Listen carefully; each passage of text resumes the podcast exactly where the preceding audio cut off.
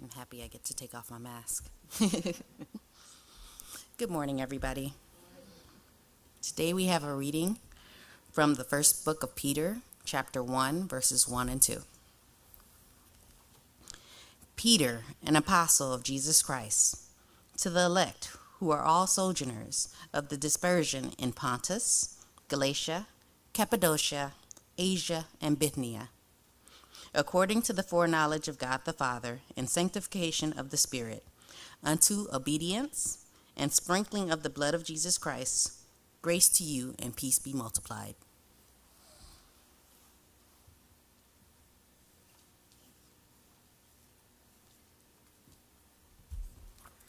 Yeah, it is nice taking off the mask. That's a good feeling. Um, good morning, everybody. Happy New Year. I wasn't here last week, so I didn't get to say that. So it's good to be back amongst the living. Um, thank you for your prayers and your concerns. Um, last year, when I got sick, I was out for four days. I was just dead on the couch. This was one day, and I was better. So um, I think you guys are praying better, is what that means. praying harder. Um, Want to invite our children to Children's Church. Uh, Kathy will meet you at the back. And uh, as they go, let's uh, open in a word of prayer. Uh, Lord Jesus, your wounds have paid our ransom. And Lord, we look forward to that date when hope comes to its fruition and prayer turns into praise. And uh, that, that glorious day of your return when we'll see you as you are. Uh, Lord, strengthen us until that day, we ask. And Father, I want to pray for our friend, our pre- previous pastor, our brother in Christ, Daniel Holmquist. Uh, Lord, as his. Um, uh, Cyst has been diagnosed with cancer, Lord. When I spoke with him this week, it's possible that the cancer has spread to his liver. And so we just pray for a, soon, a rapid biopsy that they would be able to determine if the cancer has spread. Uh, thank you for um, miraculously opening opportunities for him to be seen very quickly and to start chemo soon. Lord, would you be with our brother and strengthen him in the inner man as the exterior is wasting away? Uh, Lord, we pray for Linda, his wife, that you would be with her and strengthen her as she watches her husband, who has, um, as long as I can remember, never shown a moment of weakness, has always been a very strong and, and, and engaged man, go through this. Lord, would you pray? I pray that you would be with her and, and equip her to help him through that. Father, we pray for Calvary Evangelical Free Church in New Jersey, Lord, that as they watch their pastor um, go through this uh, this struggle with cancer, Lord, that it would be challenging to them, Lord, that you would stir in them a real, genuine desire for prayer, that it would be more than just uh, something muttered over a meal, but Lord, that they would be aware that they are praying to the true and the living God on behalf of their pastor and their friend. And so, Lord, would you work all of these things together for our good, especially for Daniel's good as we think of this, and, and just bring him healing and strength. And Lord, I pray that um, his uh, his engagement with cancer would be a chance for him to talk about the glory and the mercy and the love of God. So have mercy on him, we pray. Uh, bless his uh, his efforts and uh, and his church. And Father, we uh, we want to praise you and thank you for uh, Matt and Becca Stromberg getting their visas to the United Kingdom. Lord, they can now go and, and do the work that you have called them to. Uh, working amongst uh, people um, in the dispersion, uh, the diaspora people in, in England. And so, would you continue to pave that path for them and prepare the way? And Lord, I pray that you would give them many miraculous provisions so that when they get there and people ask, they, they have stories to tell about how their God provided.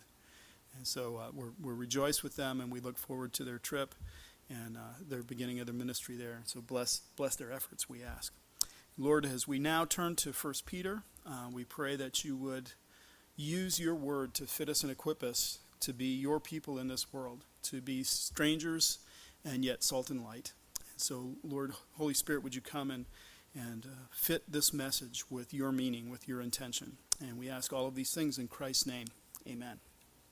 So, it is far enough away from uh, Christmas that I think we can talk about the secular version of Christmas now without confusing the two, right? It's, it's been a couple of weeks. The, the secular Christmas focuses mostly on Santa Claus, right? I mean, you get Frosty the Snowman, but he's, he's like a secondary character. It's mostly about Santa Claus. And what Santa Claus is about is it's about elves and naughty and nice lists and reindeer and sleighs. And, uh, and that, that's the mythology that, that our, our secular culture tells. Um, one, of the, uh, one of the aspects of that is the reindeer. Now, reindeer are pretty rare to begin with. Anybody ever seen a reindeer? I don't think I've ever seen one. Um, they're rare to begin with, but these reindeer are even rarer because they fly. So that makes them really a unique, odd group of, of beings. And so these, these, rare air, uh, um, these rare reindeer can fly, and that makes them actually somewhat desirable. They're, they're admirable, they're things that we look up to. But there is desirable, and then there's different. And when it comes to being different, that can get you in a little bit of trouble. And so one of the reindeer, whose name is Rudolph, has this unique proboscis. He's got a nose that is particularly red, rather shiny, and you could even say it glows. And what this does for Rudolph is it does not say, You are a rare creature, you're a reindeer. You're the rarest of a rare creature, you're a flying reindeer. It says, You're a freak because you got a red nose. And so all the other reindeer used to laugh and call him names. And, and so there's, there's this idea of being different and being special, and then there's the idea of going just a little too far. And so Rudolph had this problem. It, it, his, his uniqueness went farther than the other unique uh, animals, and so it got him ostracized and ridiculed. Until one extraordinarily rare event, as rare as those things are, there was a rare event that happened. On a Christmas Eve, there was fog at the North Pole. Now, to get fog at the North Pole, it doesn't form well because the, the, um, the air is so thin or is so cold that water vapor doesn't evaporate into it very well. So the only time you really get fog at the North Pole is where there's a lot of water and the temperature comes up. And so you only really get fog around the, the edges at the coast. So it would be extraordinarily rare, and that only happens, by the way, in the summer. In the winter, in the middle of winter, it would be extraordinarily rare to get fog around the North Pole. It just doesn't happen. But one winter it did. And so the reindeer couldn't take off. They apparently don't have weather control radar for reindeer. The reindeer apparently don't have night vision goggles so they could navigate through fog or anything like that. And so the fleet's grounded. And what saved them was this one particular aspect of uh, electromagnetic uh, light, and that is the lower the frequency, the more it penetrates fog. And so the lower end of the, the electromagnetic spectrum, visual, visual, visual light, is red. And that's able to penetrate, to pierce the fog. So the um, astrophysicist Neil deGrasse Tyson, um, over, um, over uh, Christmas time, was analyzing some of the myth of Christmas. And at first I was a little bit perturbed because Neil deGrasse Tyson is a great astrophysicist and an idiot on a lot of other things, and he doesn't recognize the difference. So I thought he was being kind of dorky, but he made an excellent point. He said, Santa knows physics. Of all colors, red penetrates fog best. That's why Benny, the blue nosed reindeer, didn't get the gig. So there is something unique, something different about Rudolph that made him stand out and be ostracized and looked down upon until it wasn't, until the right time, and then it turned out to be the exact perfect thing that was needed at that point. And so I bring up the story of Christmas, the secular story of Christmas, and it's kind of funny and cute, and it's you know built on commercialism and Coca-Cola and you know that kind of thing. But it does tell an interesting story about how you can be a freak until you're not until it's necessary. And so when we begin this, this new chapter, this new preaching series, First Peter, as we begin to look at that, what we need to recognize is that we are red-nosed reindeer. As Christians, human race is unique on the earth. There is something different about us. We're not like the other animals. We can fly. We can go to other planets. We've been to the moon. No other animal has gotten even close to that. But as Christians in that group of unique beings, we stand out as freaks. And so I want you all to know, in a metaphorical sense, you all have red noses. Okay? We all have red noses, and it's going to be okay. So, what Peter is going to tell us, the name of this, this sermon series is Hope in the Dispersion. And, and what it's going to tell us is that we are those kind of oddballs scattered throughout. And yet there is something admirable and right about us. And so, what Peter is going to try to do through this book is give us hope for being freaks in the world, scattered throughout the world. Being the oddballs is not a bad thing. So let's, let's start. We're only going to do the first two verses. There is plenty to cover here. Peter has a lot to say right off the bat. So it begins with Peter, an apostle of Jesus Christ. Now, that right off the bat, Peter had always been accepted as the author of this epistle up until the 18th century when we got much smarter. We got much smarter than anybody else. And then critical scholars says, well, it can't be Peter because the Greek is too good. To which I reply, you knew Peter well then, did you? The Greek is good. That doesn't mean Peter didn't write it. But let's remember who Peter was. They may not know Peter, but let's remember who this man was. Peter's story starts in Galilee. He grew up in a fisher's family. He's a fisherman. He's, he's a young entrepreneur. He's doing pretty well. He, he had a boat, he had nets, he had what he needed. He would go out on the Sea of Galilee, he'd fish, come back, they'd sort the fish out, and perhaps a fishmonger would come by and buy fish from him and then go sell them in the market. Or perhaps his family would pick it up and go sell it in the market. But that's how he made his living, it was off fishing. And he did pretty well. He did okay. He had a, he had a decent business going. Um, Peter was also apparently an observant Jew. He, apparently paid close attention to the religion that he was brought up in.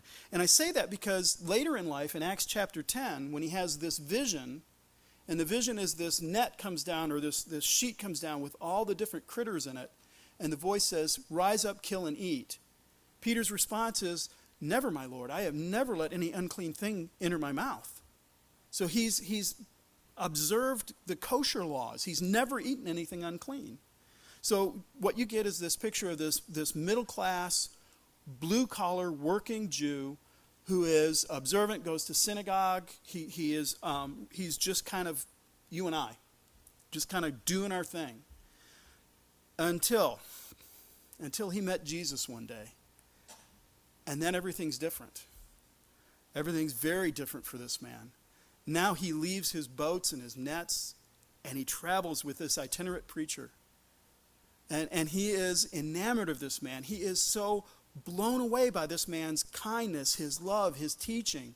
He watches him heal people, he watches him raise the dead. There's a point where uh, they're on the boat.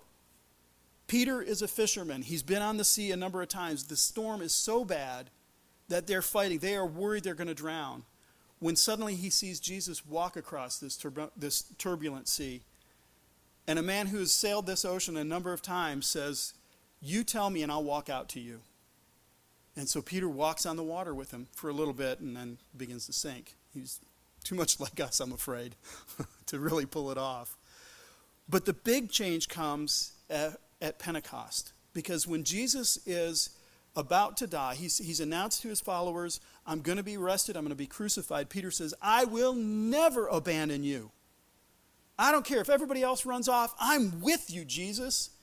And the next words we hear, hear him say is, I never knew him. He, he abandoned him, he, he turned away. And yet, that's not the end of Peter's story. So there's times when we're going to wrestle and struggle and be like, oh, it's hard to believe or it's hard to engage, and I sometimes I don't feel it, and and I never knew him. I don't, you know. But Dane Ortlund, who uh, wrote a book that was on the Trinity Reads table but has sold out called Gentle and Lowly, uh, this week he tweeted, Pre Pentecost Peter, I don't know him, Luke 22:57. Post Pentecost Peter, his divine power has granted to us all things that pertain to life and godliness through the knowledge of him. Peter knows him. There has been a significant change. This is Peter. Now, the next thing that Peter says is he is an apostle.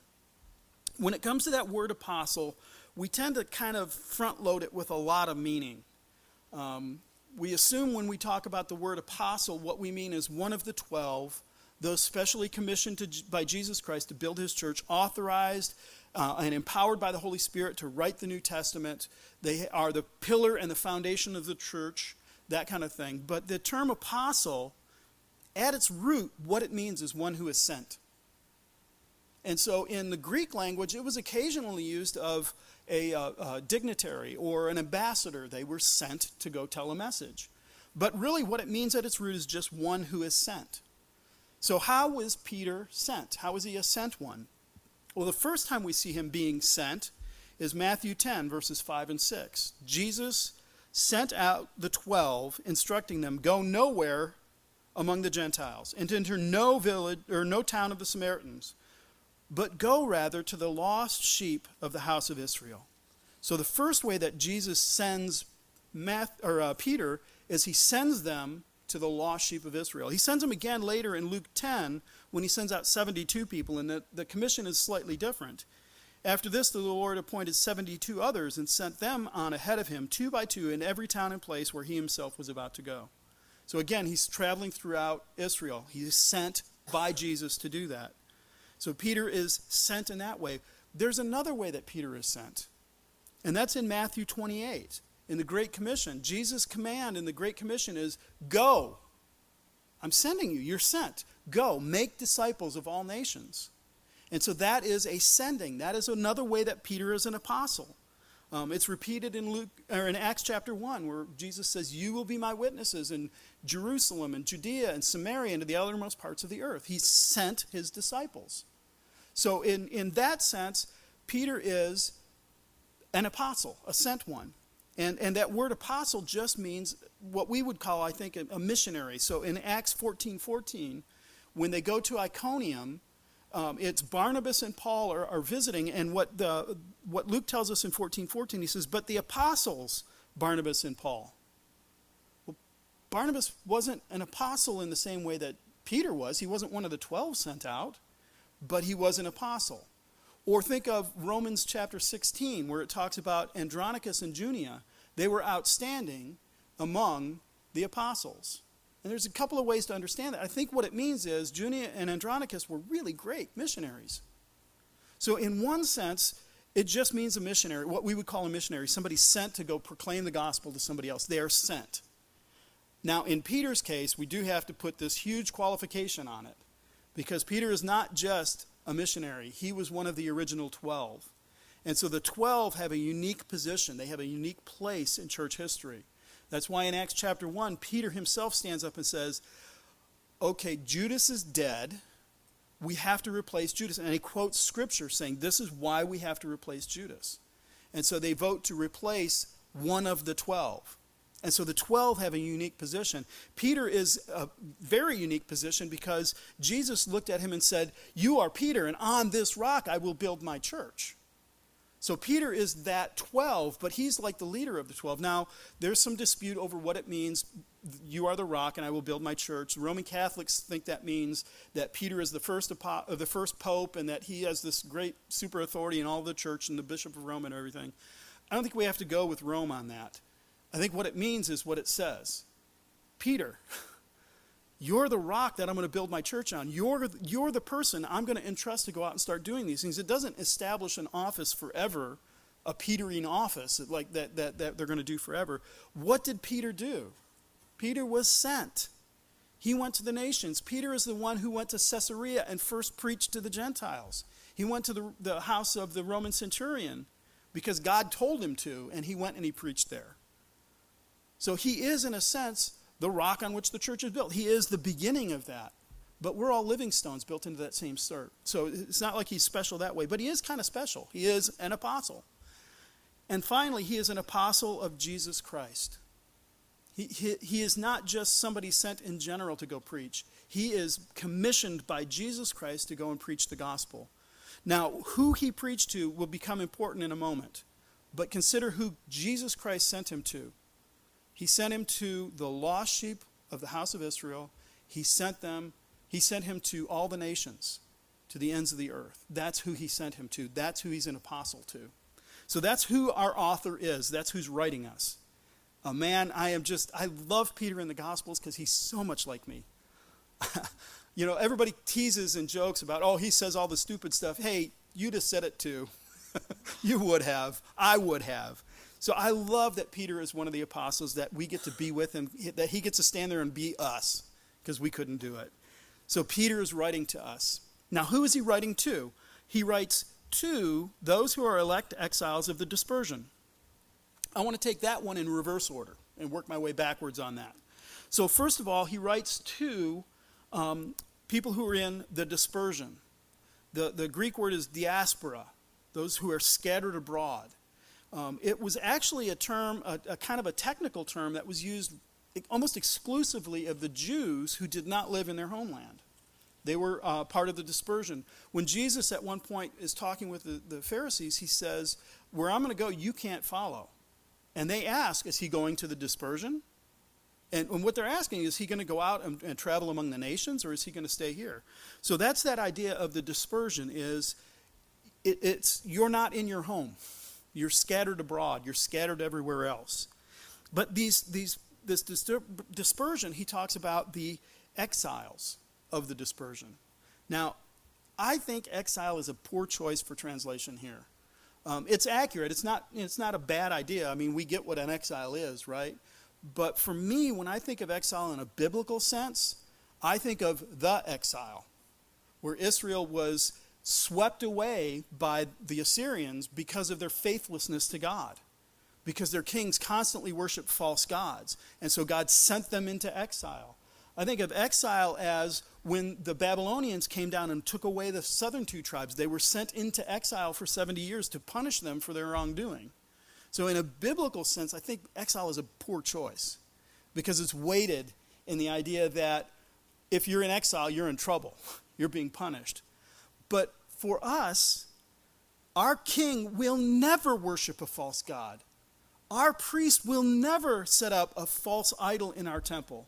Our prophet will never tickle our ears with lies. It's Jesus Christ. He can only remain faithful. So, in a sense, church, you can never go in exile. We don't have a homeland. There's not one plot of property in the world that we say this belongs to the church. So, we can't go into exile that way. So, I don't think exile is the best choice. I think another way of saying it might be sojourners. But that's not a word we use very often. When was the last time you used sojourners in a sentence? Do it today three times. I, I, it, it, gets the idea, but the idea of sojourners is think of uh, when, e, uh, when uh, Israel left Egypt, when they departed from Egypt, it was a mixed multitude. And what the law will later tell them is this law applies to you and to the sojourners with you. Those strangers who are not really Jews who are traveling with you, you can't make them work on the Sabbath. This applies to them as well. So sojourners kind of gets the idea. I think the best one comes from the New American Standard and the King James to those who, are, who reside as aliens. To those who reside as aliens. In other words, a resident alien. And that's really better idea of what's going on. So, what is a resident alien? Um, some of you may be resident aliens. What that means is you're not a citizen of this country but you have a green card or you have a passport that allows you to be here. You're not a tourist. In other words, you're not taking off next week and going home. You're here for the long term, but this is not your country. This isn't where you're at. You're, you're functioning as part of society. You're, you're engaged and enrolled here. So, for example, a buddy of mine from high school, Tony, I didn't know this until recently. His family immigrated to the United States when he was five. He came from Sicily, he's Italian. He was a resident alien until about five or six years ago when he got his resident his uh, his um, citizenship. I was like, dude, that's way overdue. He had 50 years as a resident alien. But I'll tell you what Tony did. Tony went to my public high school. He was in the band with me. He was functioning as a citizen. He just didn't have his citizenship.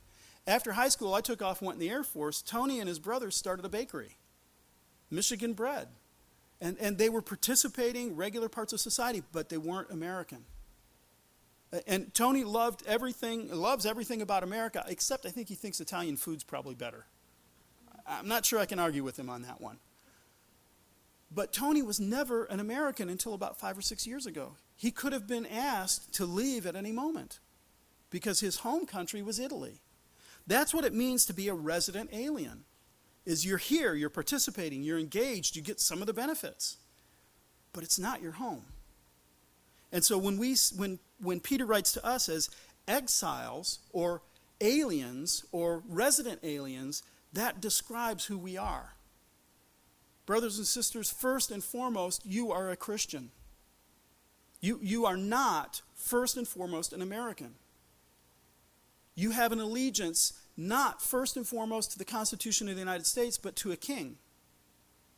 And so he, you need to hear this. We need to remember this, this important fact. You have a red nose. You're different. You stand out. And so when, when we talk about being exiles, we're, we're talking about people who are not at home where they are. We're a third thing. We're a weirdo. We're odd. And you get that from 1 Corinthians 10, verse 32. Paul says, Give no offense to the Jews or to the Greeks. So either you're a Jew or you're a Gentile, right? But then he goes on, or to the church of Christ. So there are three categories in the world there's Jew, there's Gentile, and there's us. And that's what makes us resident aliens. That, that's what makes us odd. That's what makes us stand out. So America is where we live, but it's not ultimately our home. It, it, it's, it's where we need to be because this is where God has planted us. We get all the benefits, all the blessings of this great and wonderful country, but ultimately we have to look at it and go, I don't live there. In eternity, I will not be an American. In eternity, I will be one of God's people. This is really important because something's going on in our nation, something is changing. And if we're not aware of it, if we have accidentally shifted our allegiance, we're going to be caught in a bad place. Um, there was a um, article at uh, Vox, um, that's a website, and they were talking about uh, this very event, this very change that's happening in America. And they cite a 2016 book by a man named Robert Jones. And I think he describes, he catalyzes the shift that's happening, the, the, the thing that we need to be aware of very well in just a few words. He says, We live in a world where it is declining that. Um, well, I forget how he says it. Let me just read the quote. Where few gave a second thought to saying Merry Christmas where few gave a thought, second thought to saying Merry Christmas to a stranger on the street. A world of shared rhythms that punctuated the week. Wednesday spaghetti suppers or Wednesday Bible study and prayer meetings, invocations from local pastors under the Friday night lights at the local high school football game, and Sunday blue laws that shuttered Main Street for the Sabbath. That was how it was. That's what is declining in America. That's fading. Now, the problem for us as Christians is we have identified that with being a Christian. Because for because of God's grace, our culture has been very amenable to Christianity. Christianity, in a huge, immeasurable way, formed Western culture. That doesn't mean Western culture was Christian, it meant it was informed by it. America was formed and shaped by a Christian ethos, a Christian understanding of the world. And so we did things like benedictions or opening prayers at the football game and, and those kinds of things. But those are fading, they're going away. It, it, it's getting worse. And what I want to say is that I don't know what a Christian nation means. I don't know what that would look like, but America is not a Christian nation in that sense. So let me give you an example from World Magazine, August 2002, or August 2000. Uh, George Barna did a survey. 75% of Americans, including more than 40% of born again evangelicals, agreed that the Bible teaches that God helps those who help themselves. If we're a Christian nation, we are terrible disciples. Now, there are Christians in this nation, and the idea that I'm trying to get a point across here is that our culture has been shaped and formed by Christianity, and so we've gotten comfortable. We've gotten used to being represented properly on television. We've gotten used to being seen as a benefit. The reason that we don't pay taxes as a church is because a long time ago it was a benefit to have a church in a neighborhood. That was huge the church would feed the hungry, they would deal with alcoholism, they would help the local people. And so, of course, we don't want to tax that. Now, you try opening a church, and, and the first question is well, we're going to lose tax revenue on that. We're not seen as a benefit anymore. The, the whole thing is shifting. And where I want us to be really careful is when it comes to politics. Because politics is seductive, it's power. And so, for example, at uh, a uh, December 19th political rally, Donald Trump Jr. said, and I quote, We've turned the other cheek. And I understand, sort of, the biblical reference. I understand the mentality, but it's gotten us nothing, okay? It's gotten us nothing while we're ceded ground on every major institution of our country. Donald Trump Jr. is saying, We tried the Christian thing, turn the other cheek, it doesn't work. And, and if you think he's too far removed from his father, candidate Donald Trump in 2016 was asked what his favorite Bible verse was. He said, Eye for an eye, tooth for a tooth. For a little context, that comes from Matthew chapter 5, where Jesus says, You have heard it said, an eye for an eye, a tooth for a tooth, but I tell you, turn the other cheek. Our politicians are telling us, We can help you. We, we can help. I understand you're, you're losing authority, you're losing power, you're losing significance. We can help you. You like those reindeer games? We can get you in.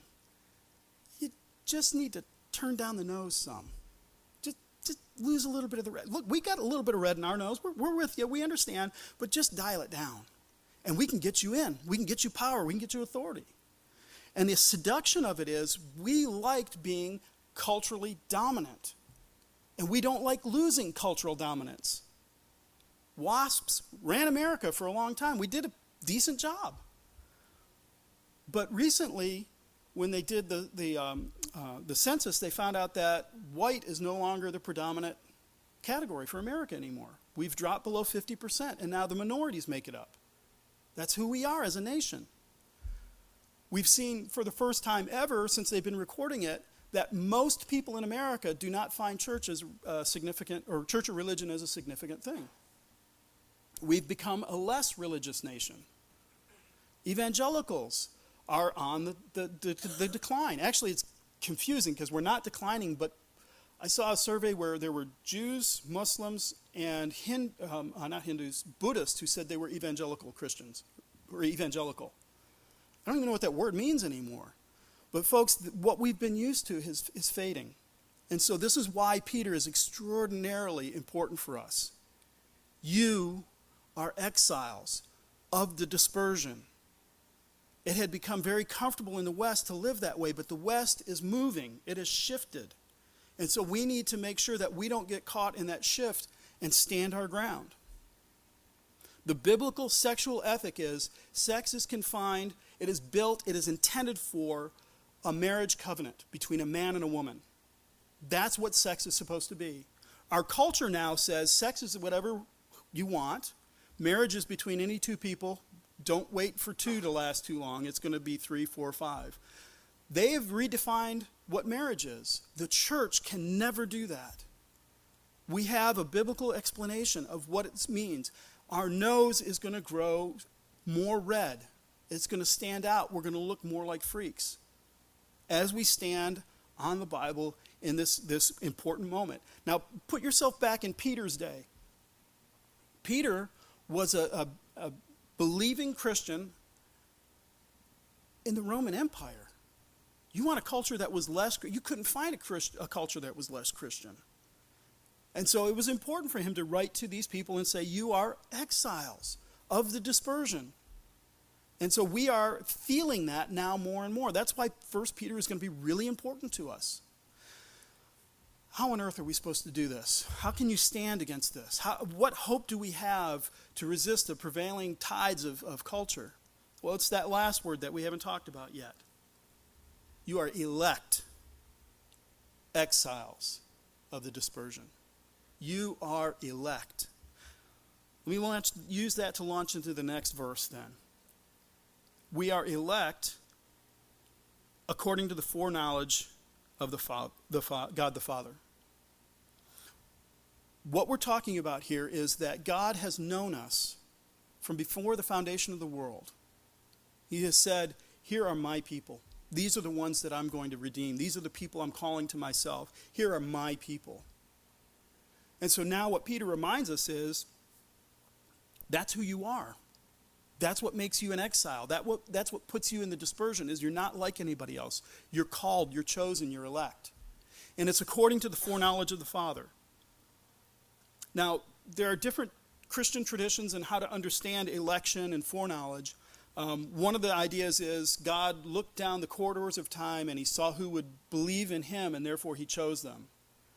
Um, I don't think that's the best answer. Um, for me, I think of John the Baptist. Um, did John the Baptist in the womb hear and believe a gospel? Well, no. But when Mary's voice rang in his mother's ears, he leapt for joy. He was foreknown, he was predestined, he was chosen, he was regenerate somehow in the womb. It's odd, but it, it happens. And so when we talk about foreknowledge, we're, we're saying God has known beforehand who he would save. He has always carved out his people throughout the history of the world. And that's what the whole Old Testament is about. Is we can look at what was going on in Israel.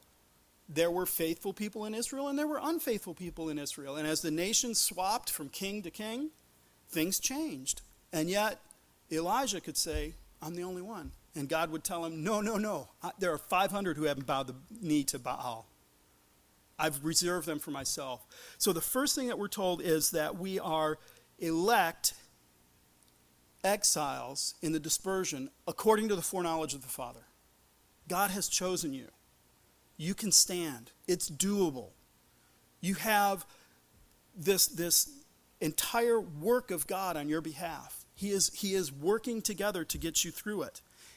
And it's not just God the Father. This is proper Trinitarian theology here. The foreknowledge of the Father in the sanctification of the Spirit. So the Father has chosen you, He's foreknown you. And what's He doing for you now? The sanctification of the Spirit. That word sanctification comes from Latin, from originally a Greek idea, that kind of thing. The, the word is sanctus. And what sanctus means is holy. And so to be sanctified means that the Holy Spirit is working within you because God has chosen you, He's foreknown you, He's working within you to make you holy. And what we know from the scriptures is what that means is He's conforming us to the image of Jesus Christ. So, can you stand as an exile in a culture that is increasingly drifting away from you? Can you stand if you know that God has foreknown you. He has chosen you from before the foundations of the world. He has sent His Holy Spirit and has sealed you and is working actively. He's conspiring against you to make you holy, to transform you into the image of His Son. Can you stand? Can you have hope in this dispersion if that's what God is up to? And then where are we going? What will we get to? Well, the last part is in the sanctification of the Spirit for obedience to Jesus. For obedience to Jesus. That's where that political statement of, hey, we tried to turn the cheek thing doesn't work. You got to abandon it. No, we're called, we are, we are chosen from before the foundation of the world. We're sealed in the Holy Spirit for obedience to Jesus Christ. And so when a politician, and I don't care who, which politician it is, it, I, I picked on Trump just because it was an easy quote. The Republicans or the Democrats will tell you the same thing. Look, all you got to do is just give up this idea that, you know, just let women choose if they want to have a baby or not. That's all we're asking. And if they choose not to, then we'll just kill the baby. But it's okay. Just give up on that and join us, and we can make everything better. No, we are called to obedience to Jesus Christ. That was the Great Commission, wasn't it? Go, make disciples, teach them to obey everything I have commanded you. That is what it means to be an exile. That's what it means to be a sojourner, a resident alien in this world, to obedience to Jesus Christ. How are you doing with obedience to Jesus Christ? This is where I get a little uncomfortable and look a little squirmish. I'm not so great at it sometimes. I, I miss the mark. That's why Peter doesn't end, put a period there. The next thing he says is obedience to Jesus Christ and for sprinkling with his blood. This, this is a, a richly Jewish image, is to sprinkle the blood on something was to make it holy to sanctify it. When Moses had the tabernacle built and he, he brings the book of the law in and all the articles, the next thing he does is take some hyssop and sprinkle blood all over everything. That was a picture of what Jesus has done for us. He called us to obedience and he knows we're not going to do it just yet. We're going to miss it. Even with the sealing and the work and the conspiracy a conspiracy of the Holy Spirit working in us to make us that way, we're still going to miss the mark. And so what he does is he comes and he sprinkles his blood on us and says, You're clean. You're different. You're mine. So it is for uh, the according to the foreknowledge of God, by the sanctification of the Spirit, for obedience to Jesus Christ, and to cover all of that, the sprinkling with his blood. This is the calling that we have, brothers and sisters. This is what we are called to be in this world. Not Jew, not Gentile. The, the church of Jesus Christ. That's who we're called to be. The good news is we have all of this conspiring to work on our half, on our behalf. God is working to do that in us, to accomplish that. And so he ends with the sentence, May grace and peace be multiplied to you. That kind of feels perfunctory. When you're reading through the Bible in a year and you get to the epistles in the New Testament, you hear it so much you just kind of glaze over it. Don't glaze over it. This is an actual wish on, on Peter's behalf uh, for us. May grace and peace be multiplied to you individually because of the foreknowledge of the Father, because of the sanctification of the Holy Spirit, because of the sprinkling with Jesus' blood. May peace and grace be multiplied to you in the dispersion as freaks don't be ashamed of that red nose. They'll laugh and they'll, they'll call us names. But that red nose will ultimately have a purpose. Jesus told you, you are salt and light to this world. There is something freakish about Christians and the love they have for each other, the love they share to the world, the hope that they have in the light of diminishing cultural significance. You are salt and light to the world. Our nose may not be needed yet. It's not foggy on Christmas yet. When it is, we'll shine like a beacon. We will be the lamp that the light that you don't hide under a bushel basket. But in the meantime, let's continue to obey Jesus Christ in all of this. Be suspicious of politicians who promise us everything. Be suspicious of advertisers who, who promise us happiness. Be suspicious of anything that's going to take us away from who Jesus Christ is. And that's what Peter's going to do in the rest of this book. He's going to fit us for that. He's going to equip us with that, or for that mission. And so, Lord, we need it. We really do. Let's, let's go ahead and close in prayer.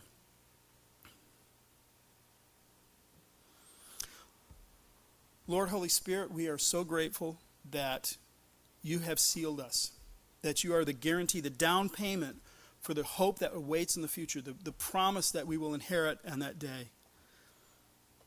Lord, thank you for working in us, sealing us, preparing us, changing our heart, leading us toward obedience to Jesus Christ. And Lord, we pray that we would not grieve you, Holy Spirit, but we would align with you. That we would be more spiritual in the, in the idea that we are acting in accordance with the Spirit. And Lord, Father, we are so grateful that you have foreknown us, that you have called us, you've elected us since the foundation of the world to your purposes.